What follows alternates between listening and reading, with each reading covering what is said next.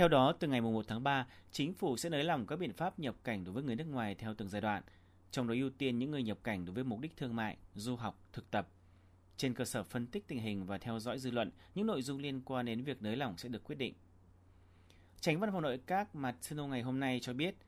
chính phủ đang thảo luận để đưa ra quyết định cuối cùng dựa trên tình hình cụ thể của diễn biến dịch trong và ngoài nước, phân tích tổng hợp những đối sách của các nước. Trong khi đó, Phó Tránh Văn phòng Nội các Kihara Seiji cho biết thời gian cách ly có thể được giảm xuống còn 7 ngày. Thủ tướng Kishida Fumio trước đó trong buổi thị sát sân bay Haneda có ở thủ đô Tokyo cũng đã nhấn mạnh sự cần thiết của việc nới lỏng nhập cảnh. Trong tháng 2 này, việc nới lỏng nhập cảnh cho các đối tượng mang tính rộng mở hơn chưa được thực hiện, nhưng từ đầu tháng 3, một ngày Nhật Bản sẽ mở rộng số lượng người nhập cảnh tối đa ít nhất là 5.000 người so với tiêu chuẩn đang thực hiện hiện nay là 3.500 người.